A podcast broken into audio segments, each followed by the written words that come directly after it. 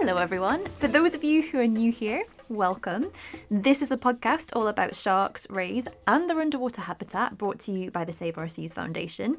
And every episode, I sit down with a panel of experts in marine science and conservation, and we take a deep dive into one of your questions. And for our regular listeners, welcome back. Thank you so much for all the lovely feedback and comments on season one.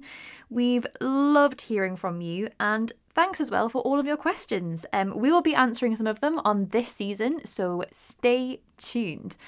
Now, on to today's episode.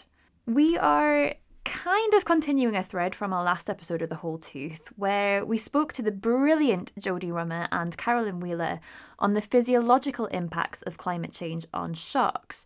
Now, today's episode is looking at a slightly different aspect as we ask our experts can sharks adapt to changing seas and focus on shark behaviour and movement ecology? Of course, when we say changing seas, this doesn't just mean in environmental terms, but with respect to expanding human activity as well. So, we'll be talking about not just the effects of things like ocean warming and decreasing oxygen levels on shark space use but also the effect of human activity and how these can overlap to produce compounding effects. Our two experts today, who will be guiding us on this fascinating deep dive, are shark scientists Professor David Sims and PhD candidate Freya Womersley, who are part of the Global Shark Movement Project, or GSMP for short. As the name suggests, this is a collection of over 150 scientists from around the world who are sharing and analysing data on how sharks move about and use our oceans.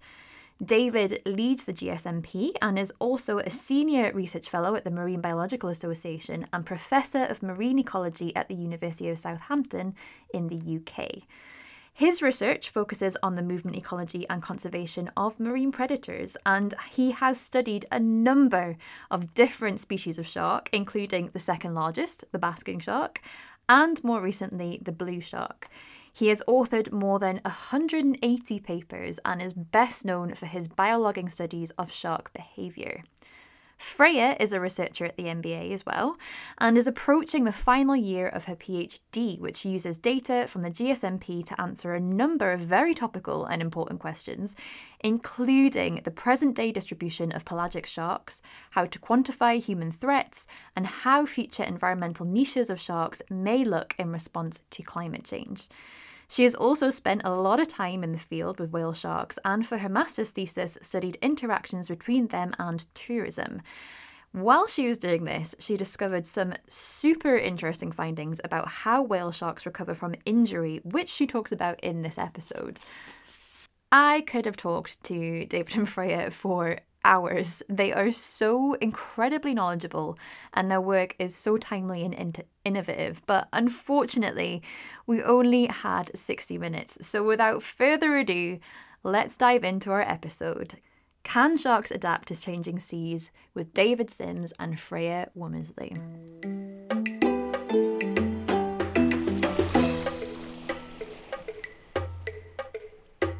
David and Freya, hello and welcome to the podcast. Hi, hello, thanks for having hello. us. it's so um, I'm I'm so looking forward to talking to you actually because I often get this feeling with the podcast where I've read so much about people and I've cited them in my own work, and so I almost feel like I know the people, which is very weird. I'm sure a lot of people who are on social media feel this way as well. So it's so nice to actually meet you both. Um, I would say in person, but you know obviously on Zoom. Um, but yes, we are going to talk today all about the work that you guys do, understanding how sharks use and move around our oceans, and how that is going to be affected by things like climate change, by fishing pressures, and what this might mean for sharks. But before we get into that, um, I always like to kick off the podcast with a couple of questions just to get to know you both. Um, and our first one is What is your most memorable experience in the ocean? So, David, I will come to you first. Sorry. Yeah, uh, yeah. I've been asked this a few times actually, and it never gets easier uh, to answer. Actually, what's the most memorable? But I suppose if we're going to think about memory, I've got to think right back because if something, if I can remember something now that happened a very long time ago, then clearly it was remem- memorable. So I'm going to go for something that happened 32 years ago. Uh, and you, everyone's thinking, you know, oh gosh, I wasn't born then. But yeah, 32 years ago, I, I was lucky enough to be diving and uh, was in the in the same plankton patch as two basking sharks. and I watched them for a long time, feeding up and down, sort of mowing the lawn. And yeah, so for 32 years, that is in my in my head, and it's I can see it now as if it were yesterday. So yeah, definitely my my memorable experience among many. Incredible. I was I was so hoping that you would uh, say a basking shark one. Yeah, it, it, was incredible. I mean, just to be in in the in the presence of something so huge, do, going about its business. You know, we were really lucky to intercept it on its incredible journey. I, I you know, still feel privileged about that. Oh, amazing! And and Freya, how about you? How was your what was your most memorable experience? in the ocean? I think that the most memorable one for me was when I was working in the Maldives in the northern atolls after my contract ended we travelled to the deep south to an island called Fuvahmulah or Formula, and it's just north of the southernmost atoll in the Maldives called Addu Atoll, and it's a sort of a, a big oceanic pinnacle-like island that descends really deep um, on the coast, and there are really strong seasonal currents, and you get loads of really big pelagic um, megafauna passing through, and it's amazing. And, and one dive we travelled to the south of the island, and we descended to around 50 meters and the vis was really really good. So you could sort of see the bottom around 60 75 meters and it was just sort of a sandy bottom at the time. And then you'd suddenly start to see these kind of shadows emerging out of the bottom and they were these huge sort of two meter tiger sharks. And um, there are around six or seven of them these kind of majestic sort of docile slow moving moving shadows. And then they started to ascend a bit to come and sort of check us out. And there was one particular plus two meter plus female that kind of started to swim towards me. And i'm trying to take a really good camera shot you know be all calm and relaxed and still. And you can kind of see the moment in the camera where i just sort of lose my cool. And she kind of gets quite close and the camera's like this you know. And just out of pure excitement. And i think you know, just being in that moment when you see that animal for the first time, it's just such mm-hmm. awe and adrenaline and reverence and all of that kind of mixed into one. It was such an amazing moment.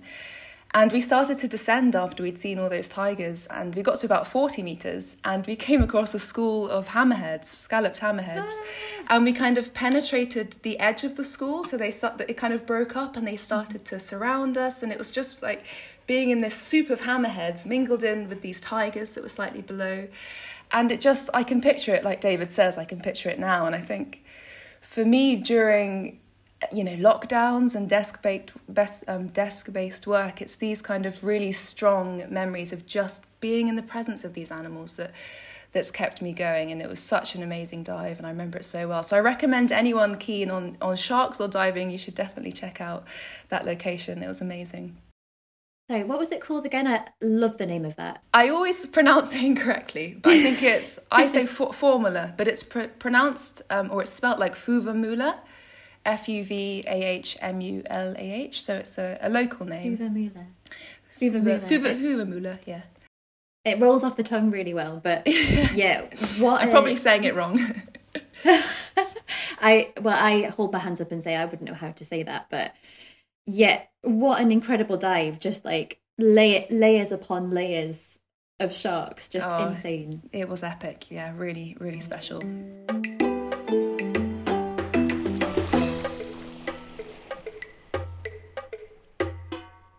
I just wondered if we could talk a little bit about the Global Shark Movement project itself, which you are both involved in. Um, so, David, can you explain to us what the project is um, and how it came to be. Yeah, sure. So the Global Shark Movement Project, uh, globalsharkmovement.org. Uh, there's a website that you can uh, uh, look at, and it, it, shows some of the work that we're doing and what the aims are. But just to give you an idea, it, it's a movement about movement. And so our aim, uh, sort of five years ago when we started this, myself and uh, my close collaborator, Nuno Queiroz, who's at the University of Porto, mm-hmm when we brought this into being, when we initiated it, had this idea, uh, was to bring together research groups who had collected satellite tracking and uh, sort of data logging, you know, dive data, temperature data from all sorts of different pelagic sharks.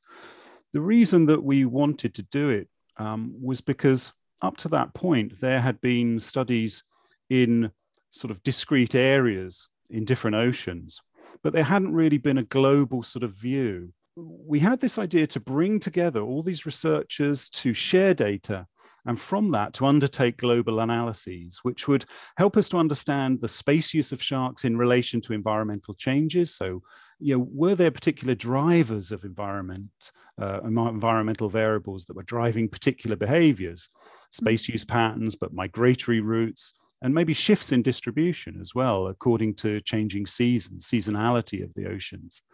And also, perhaps importantly, most importantly, in relation to anthropogenic threats. And so, if you visit the website, you'll see we have a, a whole range of projects uh, going from the overlap, a, a, global overlap of sharks with longline fisheries to, uh, as you'll hear about from Freya, sort of whale sharks in relation to shipping. But we've also got projects on the uh, the way in which sharks use oxygen minimum zones. And hopefully, I can chat a bit more about that in, in the podcast.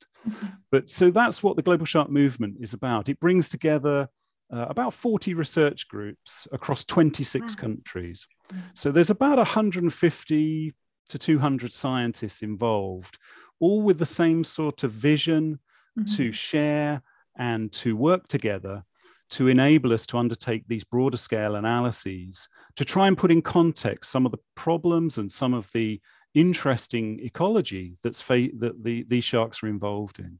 I mean, when I started, I was chatting earlier, you know, about sort of 30 years ago when I started on sharks, you know, back in 1856.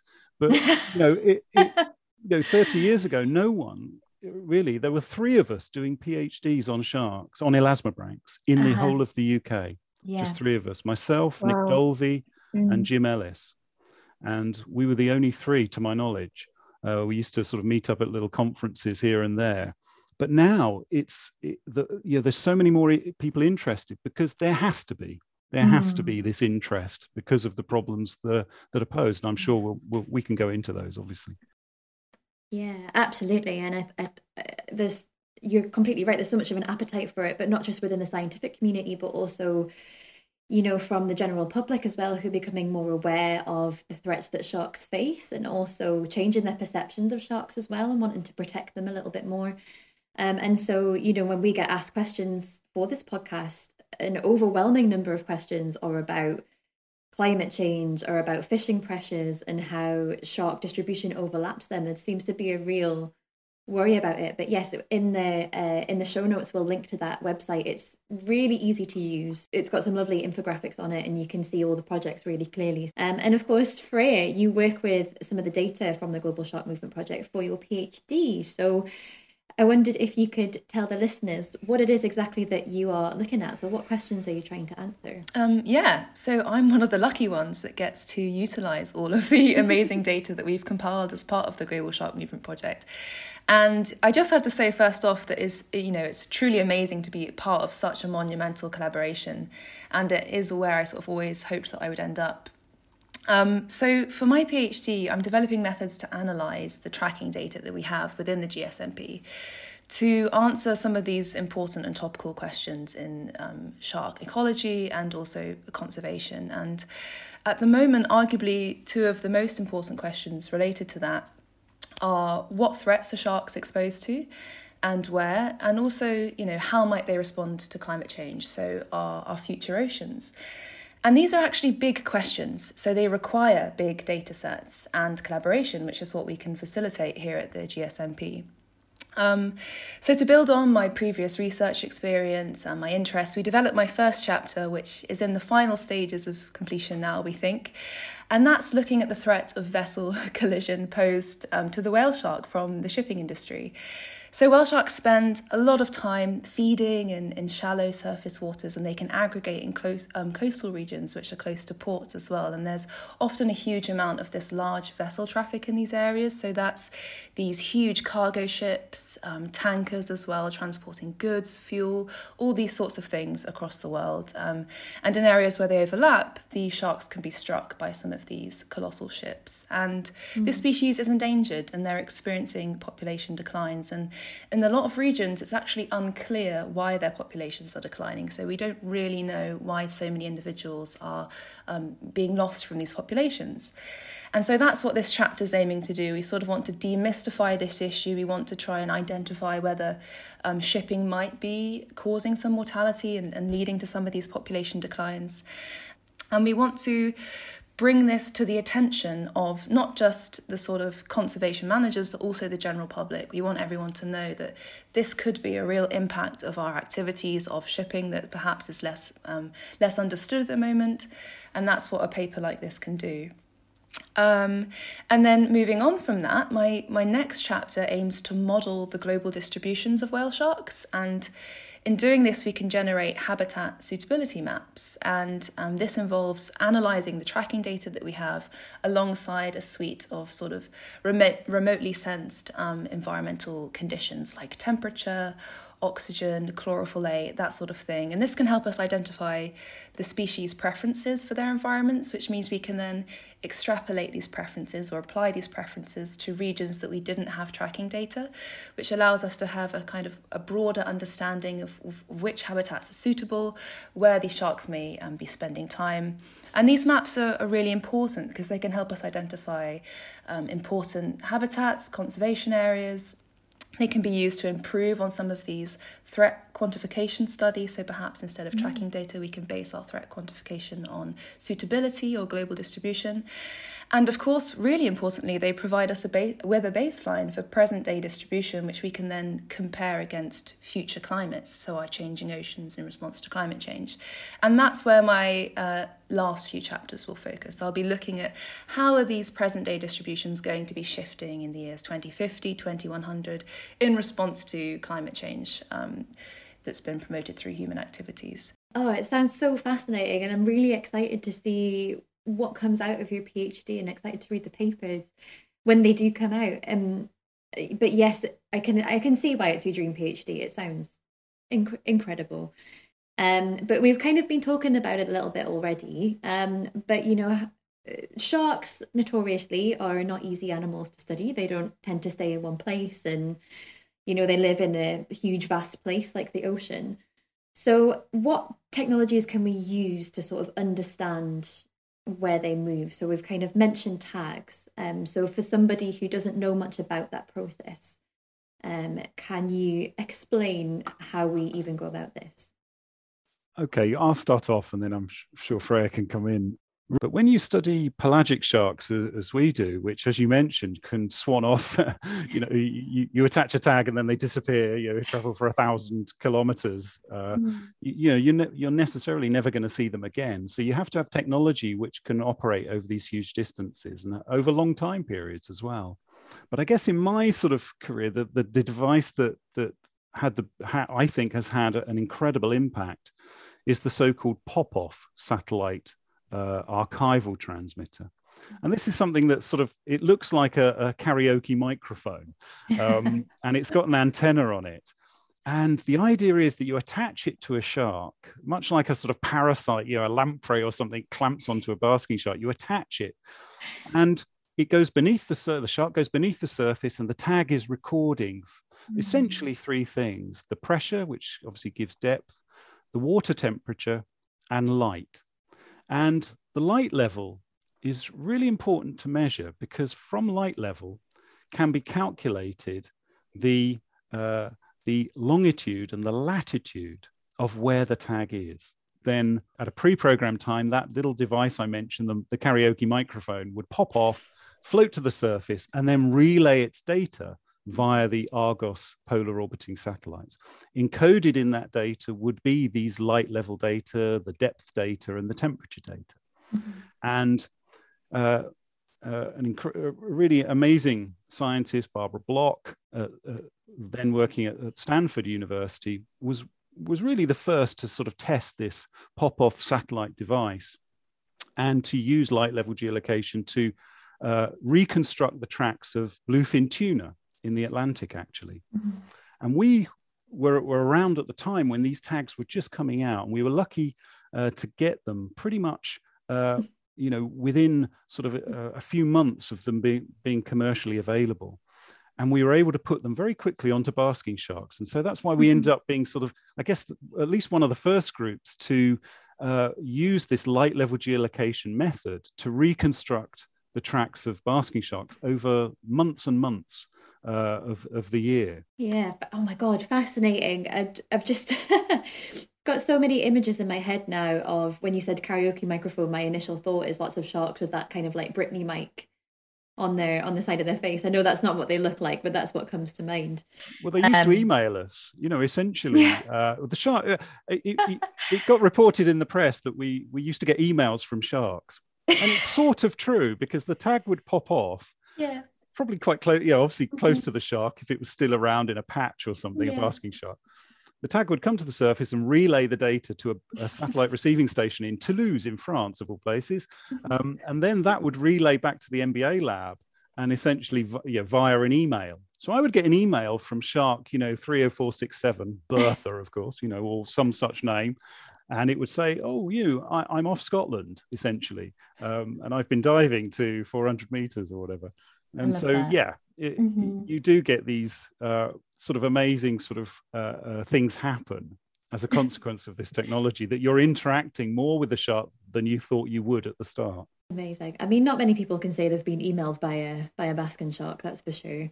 Um, and you can see it on Twitter now. They've got um, a couple of different organisations have got Twitter pages for the sharks that they tag, and it's almost like the it's the shark giving the updates of where they are. It's amazing. It's like um, a little insight into a, a, secret world that kind of we wouldn't ordinarily be part of.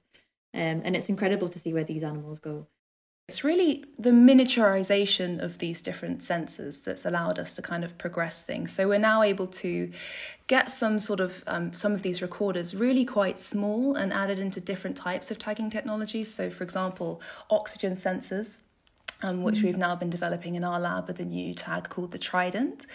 And I think there's some information about that online, isn't there, David, with um, with our lab and on the Global Shark Movement Project. And it's just being able to get these batteries much smaller, being able to get these sensors much smaller and fit them into tags that allows us to monitor not just their movements, but also the environments that they're experiencing, both at the surface when it's relaying to satellite, but also at depth as well if we're able to retrieve the tag. So it's really sort of expanding what we're capable of recording through being able to get more fitted onto the shark, because of course you don't want them lugging around this enormous tag that's got a, a video recorder on it, it's got these sensors sensors, this sensor. So it's all about getting that small as you can so it's um, not influencing the shark's movement or life too much, but then it's able to record and relay that with a sufficient battery back to satellite. Mm-hmm. And that's all going on at the moment, and it is amazing some of the, the developments that we're seeing.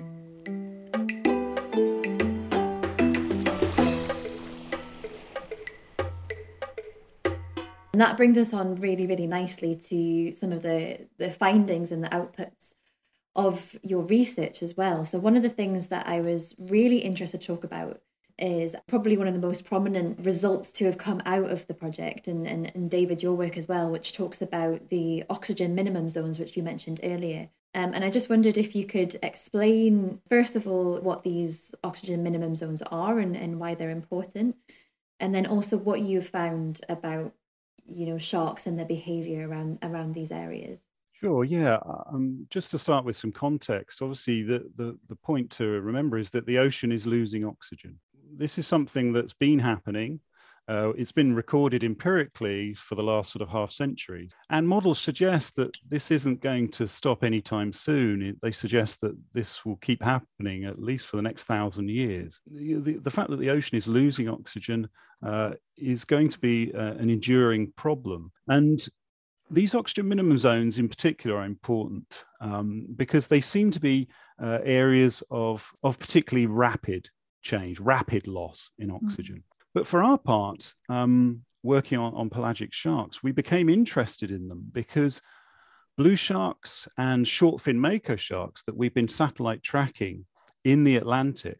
An incredible uh, researcher that we work with, uh, Gonzalo Mucientes, at the uh, Institute of Oceanography in, in Vigo in Spain, did a lot of our tagging uh, uh, of short fin makos and blues across the central part of the Atlantic when he was on invited onto commercial longliners.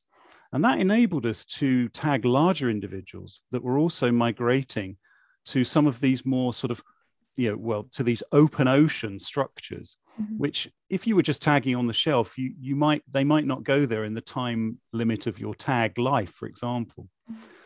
And Gonzalo was able to tag. And what we found was that blue sharks and mako sharks seasonally, some of the individuals headed south. And so from the central Atlantic around the the, the Azores, for example, at a certain time of year, they headed south and they interacted. They came across an area off the west coast uh, of Africa, which is the Eastern Tropical Atlantic Oxygen Minimum Zone.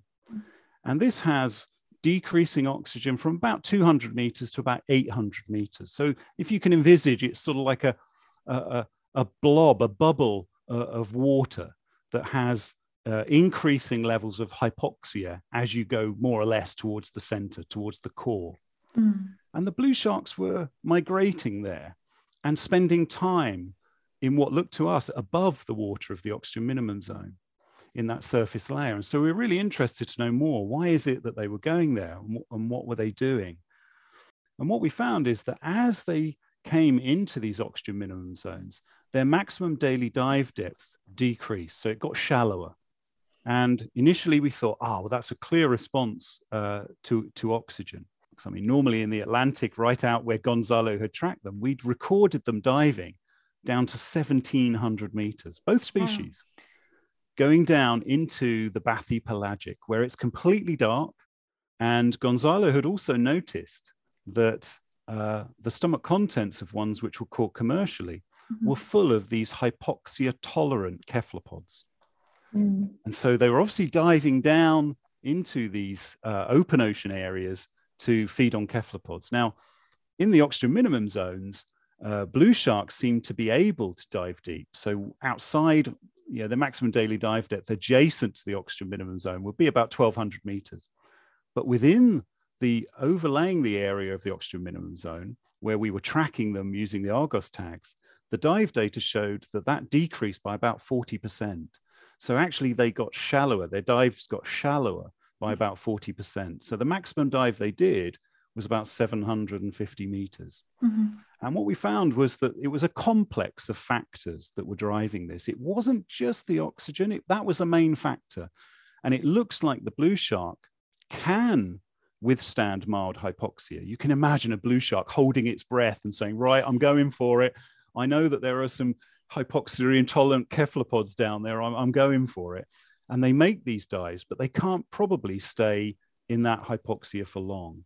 Uh, and that's indeed what we found is that as you uh, um, as the as the uh, oxygen starts to get lower, the dissolved oxygen concentration gets lower. So the sharks there is a, a, a boundary, a behavioural sort of response boundary, a threshold below which they're not they won't really go. Also important was temperature of the water as well. So in these oxygen minimum zones, there's there's really warm water. There's very strong stratification, which obviously causes this sort of the, these steep gradients. Mm. And in fact, the sharks uh, would also avoid the warm water. So here we have a situation of a shark being caught in the middle. It's got low oxygen below it and warm water above it. And that's where the interaction with fisheries uh, became most interesting. You did mention adding fishing into the equation. So, like I said at the very beginning, we're not just seeing oceans change in the way of there's going to be environmental changes, we're also seeing it change in how they're being used. So, one of those elements is fishing pressure. Um, so I wondered if you could talk a little bit bit about that. So how did those two things overlap in the case of the, the blue and the short fin mako sharks? The blue shark, they, they were undergoing habitat compression. So their habitat was being compressed into that sort of top layer. But when the water was too warm, obviously they would go a bit deeper. So they, they were sort of sandwiched into quite a restricted uh, vertical niche. And of course, one thing we noticed uh, Nuno Queiroz, who I mentioned earlier, uh, his group had done fantastic work uh, getting hold of the movements of fishing vessels using the vessel monitoring system, GPS data. And so Nuno and his colleagues very cleverly uh, managed to get uh, the movements of the Spanish and Portuguese longlining fleet. And what we found very quickly was that there were hotspots of fishing activity. And over the oxygen minimum zone was a fishing hotspot. And so we were really interested to explore that. Why, why were the fishers being drawn there? You know, um, most of the year. I mean, they were tracking the shark resources in that location pretty much all year round.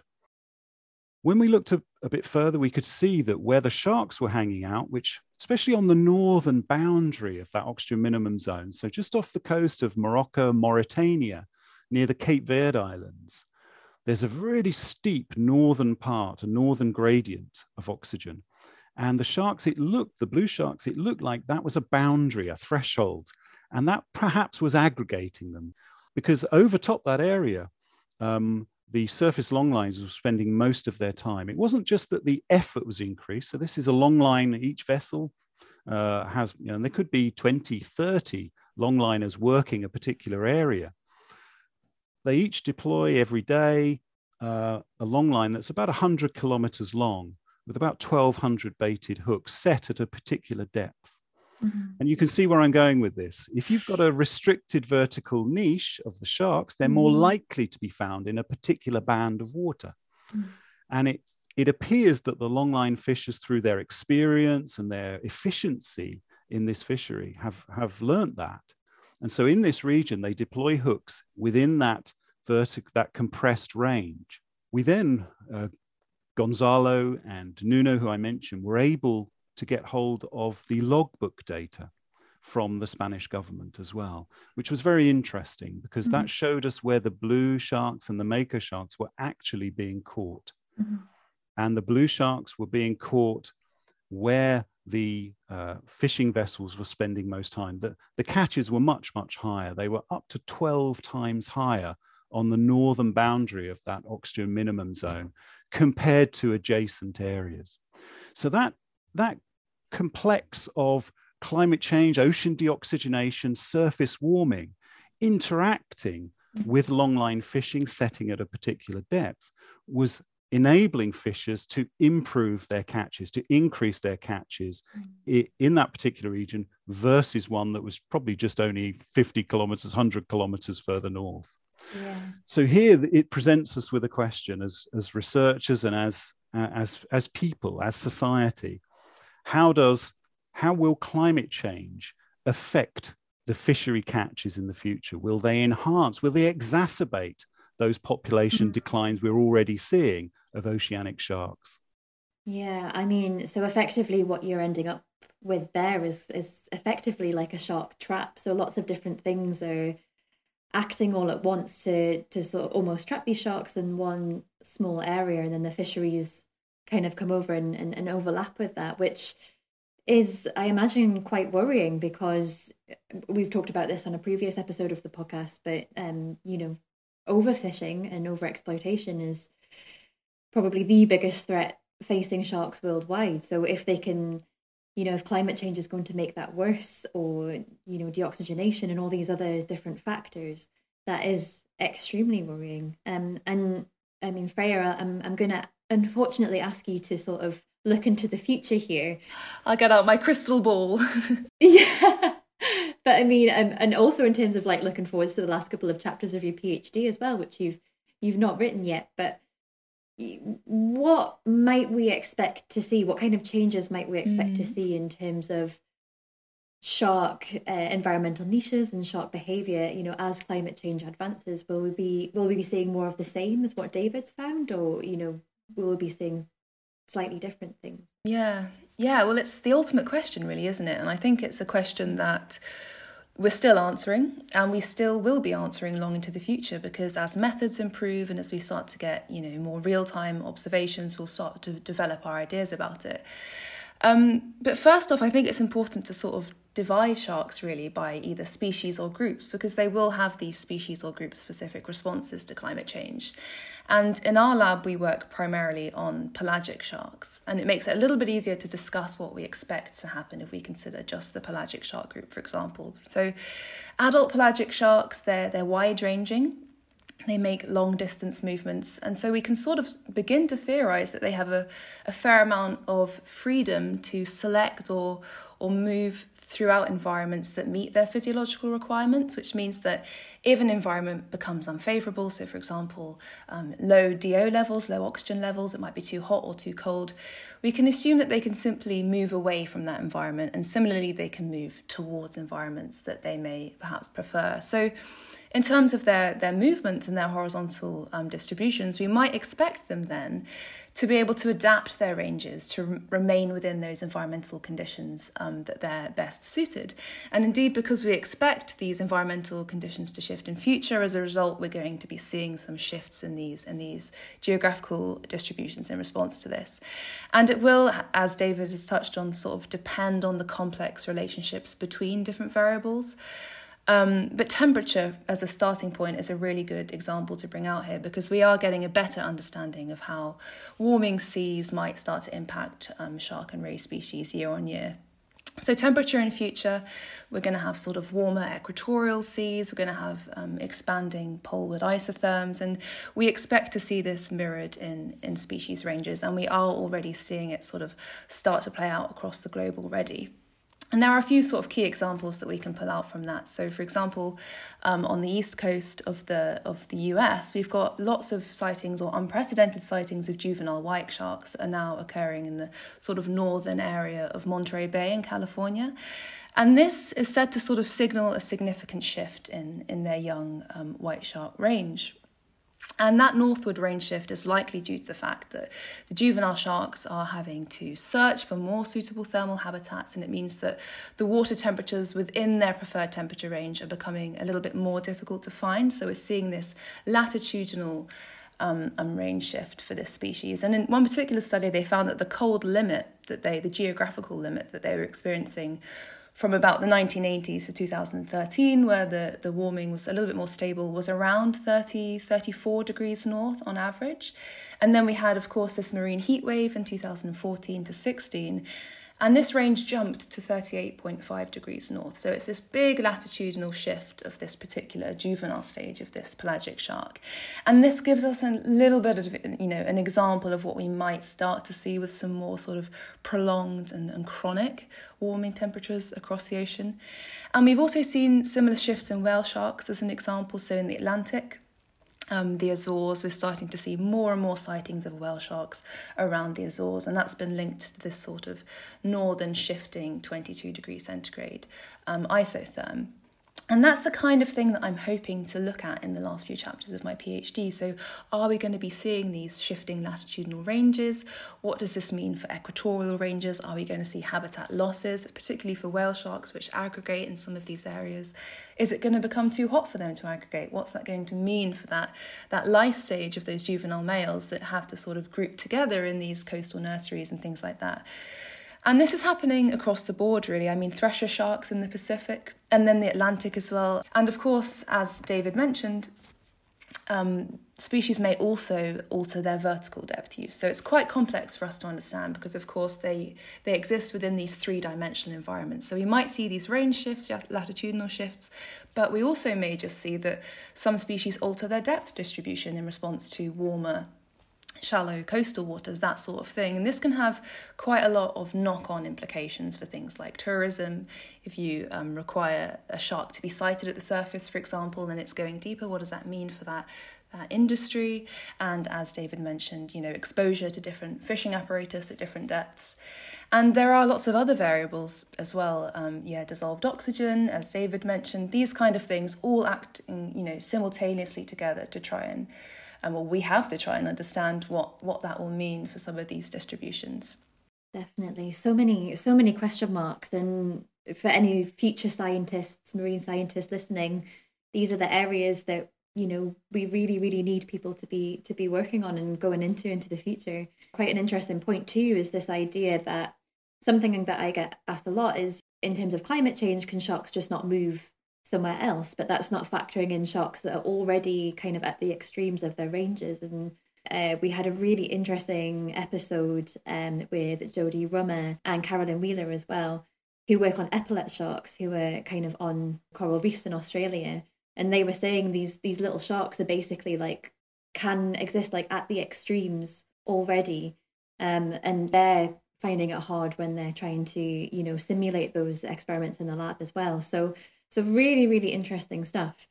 Um, but in terms of we've we've talked about it already, but I just want to pick up on some kind of specific things that both of you have found in terms of how sharks might adapt. So, David, just to sort of pull out what you were saying earlier about the fact that blue sharks might have a slight advantage in being able to exploit hypoxia tolerant prey and potentially cope with larger areas of low oxygen. Can you explain maybe a little bit more about that? Does that mean that they can they could potentially adapt to future conditions?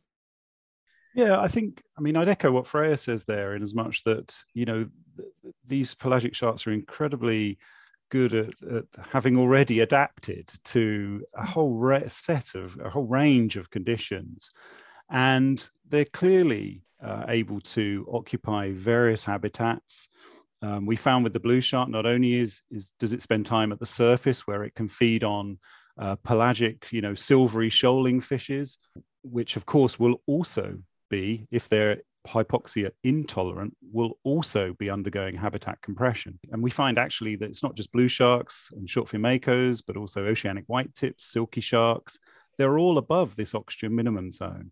And that could be because of the foraging opportunities of habitat compression of hypoxia intolerant species. But for the blue shark, I think it, it, it looks like it does have an advantage in being able to dive into, at least for short periods, into mild hypoxia because the short fin mako, some of our results uh, that we haven't published yet. So this is stop press. Don't tell anyone about this, will you? It's just, it's just between us. Um, is that the short fin mako can't do it or doesn't choose to do it. All of the makos we've tracked in that eastern uh, tropical Atlantic oxygen minimum zone stays within the top 200 meters it never dives uh, deeper than that. And that could be an advantage for it as well. It can take advantage of those schooling fishes, those silvery fishes that are, that are uh, under habitat compression. But for the blue shark that has to compete with these other predators like the short fin mako, it, there could be an advantage to diving deeper, even if there's a cost attached to that. Mm. So, yeah, it's complicated they, they, they, they are widely ranging, but there are limits. And Freya touched on that very, you know, in a brilliant answer, I should say, Freya, that they, they, they are able to shift, mm. but there will be an upper limit on that. So, mm. very complex, lots to do. And I would encourage researchers interested in sharks. This is a burgeoning area. We're just touching on it now. The, the technology is becoming available. It's a great time to get into it and I'd encourage all of or anyone who's interested to to to jump full full length into this. That's a great advertisement. but yeah, for sure, any any future shark scientists listening to that that listening to this, take that as your as your sign to just go for it, um, and and go and answer some of those questions for us. Um, and Freya, I really wanted to ask you, it's slightly different to what we've been talking about, but kind of related as well, um, as to how sharks can adapt to some of these threats. And something that you've been working on is about how whale sharks um, can recover from injury, and it is absolutely fascinating. So I wanted to I wanted to ask you about this paper that you that you published last year. Yeah. So, as I mentioned at the beginning, I'm really interested in this threat quantification, um, particularly with whale sharks. And one way that we can start to approach this is by monitoring whale shark injuries or scarring, and specifically looking at sort of how many individuals have scars at aggregation sites and how many of these scars uh, are linked to interactions with humans. And these scars have been a really useful um, monitoring method, really, because they can provide us with evidence of interactions that sharks may have been involved in or events that sharks may have been involved in. And as a result they can really identify the threats that they're also also exposed to. So my master's thesis sort of compared the frequency of injured sharks across four aggregation sites in the Indian Ocean, and a large proportion of those injuries were linked to vessel collisions, specifically small vessel collisions. So these are these sort of outboard motors with um, fairly small propellers, and especially in places like the Maldives. Um, where they have quite a lot of tourism activity there. And as a result of this sort of work, there's a real strong push to kind of improve on regulations in these areas and try and um, develop some stricter enforcement codes around where these these whale sharks are aggregating. And we're all just thinking, well, wow, we've got this amazing opportunity where we're encountering sharks quite regularly because of ecotourism. So that this was a lot of citizen science involved here as well. So we're able to see you know sharks over the course of um, you know weeks to months quite regularly, and we're able to therefore track these injuries. And because whale sharks have this unique identification as well, we're able to ID that individual and then see, okay, well, how is that particular wound changing over time? So it's really a great combination of sort of fortuitous circumstances that have allowed us to, to get a study um, of this kind. So we sort of looked deeper into these injury characteristics. What are they like? How can we determine the source of them? And we tried to develop a way of standardizing their monitoring. So we looked at classification methods for severity, size, that sort of thing. And then we quantified the rate of healing. So we were able to use these images of wounds over time to come up with a way of quantifying change over time. And we found just that they had these remarkable healing capabilities. So we were encountering these sharks with huge open wounds um, that were often caused by propeller strikes. And there's one particular shark that comes to mind called Nakoko, who had a wound that um, actually three separate wounds in a course of three years, all related to propeller strikes. And these were huge, huge lacerations, all of which healed within a couple of months. And now, thankfully, he's completely healed, swimming as normal, and moving about quite happily.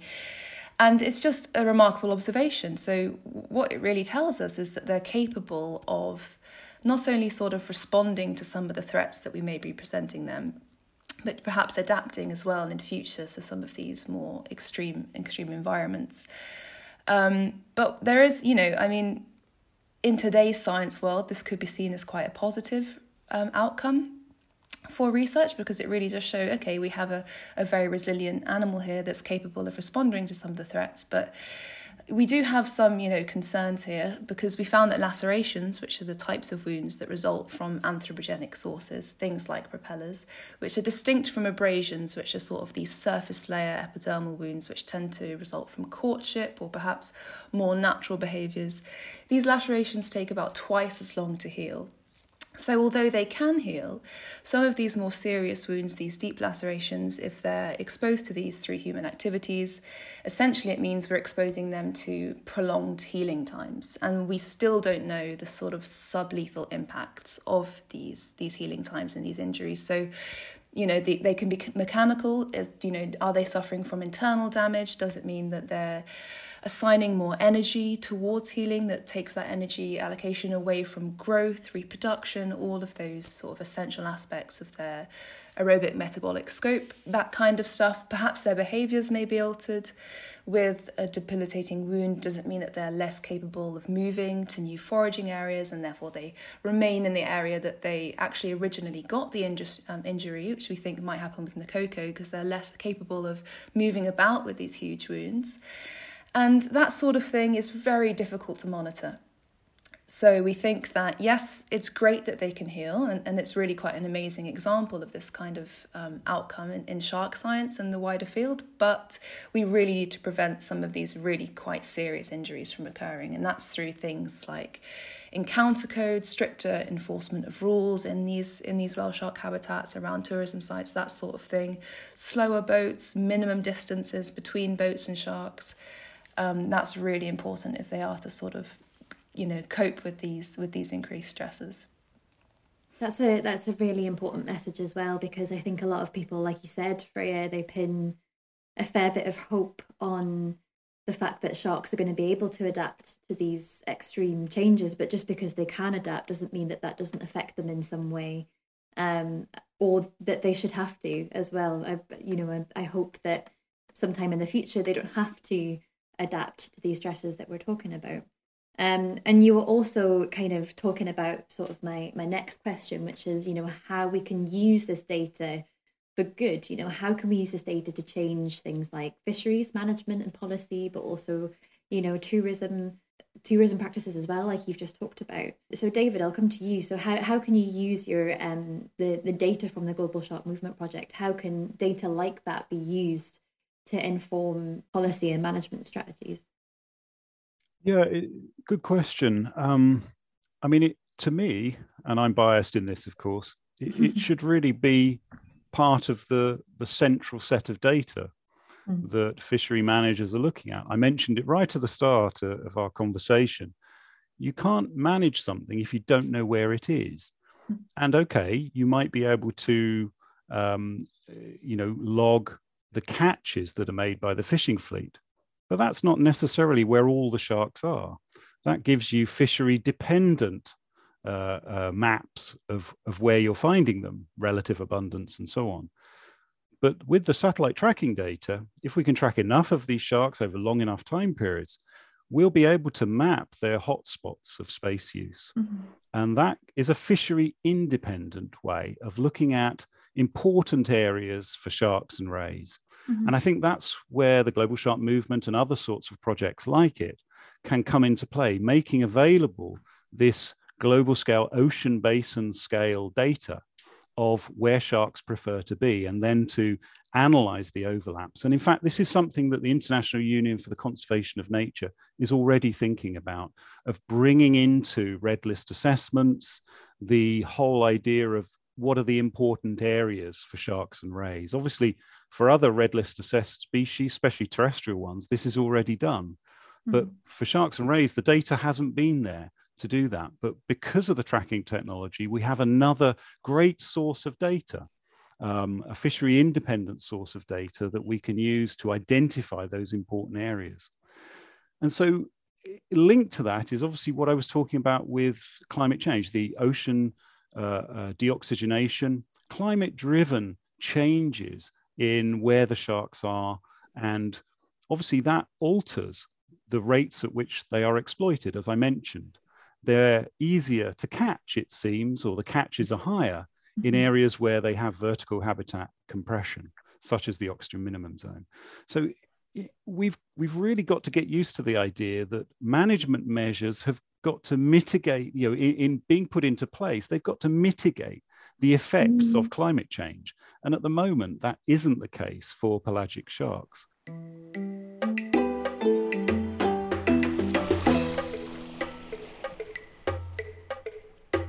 Oh my goodness, I could I could talk to you both all day and pick your brains all day. There's endless possibilities of the the avenues that we can go down, but I've kept you for long enough. Um, but I'm sure our listeners will have loved hearing about all of that, and you know, the the public and you know citizens as well. The work is so so incredibly fascinating. But we, I do have one final question. It is a very very quick one. Um, and it's a bit of a silly one, but it's one of our favourites, which is if you could be any species of shark and ray in the world, what would you be and why? So, Freya, I'll come to you first. um, ooh, yeah, that's quite a tough question to answer, I think. But I think, given my sort of inherent wanderlust, I'd probably have to be one of these wide ranging kind of oceanic nomads that gets to swim amongst the world ocean. So I'm kind of drawn towards the blue shark for that reason because they are one of the most wide ranging sharks and they're really beautiful and they've got loads of awesome adaptations that David's spoken about. But the one thing that draws me away from that is the fact that it would probably be too cold. Um, yeah, they like to live in these quite chilly environments compared to my preferences. So, with that in mind, I think I probably have to say the whale shark, which I didn't want to because I do too much about whale sharks, but I can't deny the fact that I just love them. So, you know, cruising around these warm tropical waters, all I have to do to feed is just open my mouth. Very mm. relaxed lifestyle. And added bonus, if I was one, I'd have a sort of more of an understanding about where they're going and what they're doing, which means my PhD would be a lot easier. So, I'd probably have to say whale shark. Oh, that's an amazing answer. Everyone loves a whale shark. Cliche, I don't think there's anything yeah. wrong with saying whale shark at all. Um, and they do have a very nice existence. And I love the idea that you picked your answer based on what would advance your science more. and David, how about you? Yeah, Freya stole my reasoning there because I was I was thinking that it'd be great to be a shark um, that would get into regions that we know very little about. Yeah, yeah. And so, for that reason, I think I try and be one of these deep diving sharks, a short fin yeah. mako, a blue shark, mm-hmm. uh, or perhaps a, a deep diving uh, ray. I know that some of those devil rays go really deep mm. um, that they've tracked from the Azores. And I just love to explore and to see what's down there in these depths um, but also, you know, spend time lounging around in these tropical waters. So, you know, makos and blues, they, you know, let's say a mako can, can swim sort of slow if it wants to enjoy the warmth, then it can dive deep on an exploration. Um, but then also it can dive super, it can swim super fast as well. And I really like that sort of speed element, you know. Mm. Um, uh, I don't have a sports car, but it would be great if I did. You know, um, for me anyway. I don't know about any other road user. Um, it would just be fun to to have those different aspects, and, and so I reckon I yeah I'd like to be a, a short fin mako for a while before mm. I then had a go at being a basking shark. I'd like that as well. Oh. Uh, but then I'd like to be a cat shark as well, a small spotted cat shark. Yeah, tooling around on the reef. I think that would be really good yeah. as well. Get the best so, of get the best of all worlds. I think your basking shark and the cat shark maybe would be nice retirement options. So when you finish your life as a short fin mako and you've retired, you can have yeah. quite a nice relaxing life as a basking shark, just swimming yeah. around and swim around with your mouth open. that. that's, a, that's a plan. That's a plan. yeah, they're both brilliant answers, and you've um, you know, you've you've been so generous with your time and given me such amazing detailed answers and it's been so fascinating to get to know both of you and your work. Um, and i wish you all the best of luck with your phd and with the global shark movement project moving forwards. Um, but yes thank you so so much for your time. Thanks that's great. And i'd just like yeah, to shout, shout out sorry freya. I'd just okay. like to shout out to the save our seas foundation because um, i was probably one of the first grantees or you know one of a small group. Oh, when they first, when the foundation first started they supported our work on blue sharks and mako sharks. And we wouldn't have been able to talk about this work actually without the pump priming funding that the save our seas foundation provided us. So really it's gone full circle actually and i'm really happy for that. Yeah. Oh amazing. Oh that's a really nice note to end it on. Awesome. No thank you both so much The Whole Tooth is a podcast brought to you by the Save Our Seas Foundation. It is produced and edited by me, Isla Hodgson. Our beautiful artwork is by Nicola Poulos, and the wonderful jingle you can hear right now is by David Knight. If you like this episode, be sure to rate, review, and subscribe. This means so much to us and helps us spread the word about how awesome sharks are. And if you would like one of your questions answered on the pod or just want to say hi, please feel free to email us on isla at saveourseas.com. A huge thank you to David and Freya for their time, their knowledge, and brilliant work, and to you at home for listening. Have a awesome week, and we'll see you next time.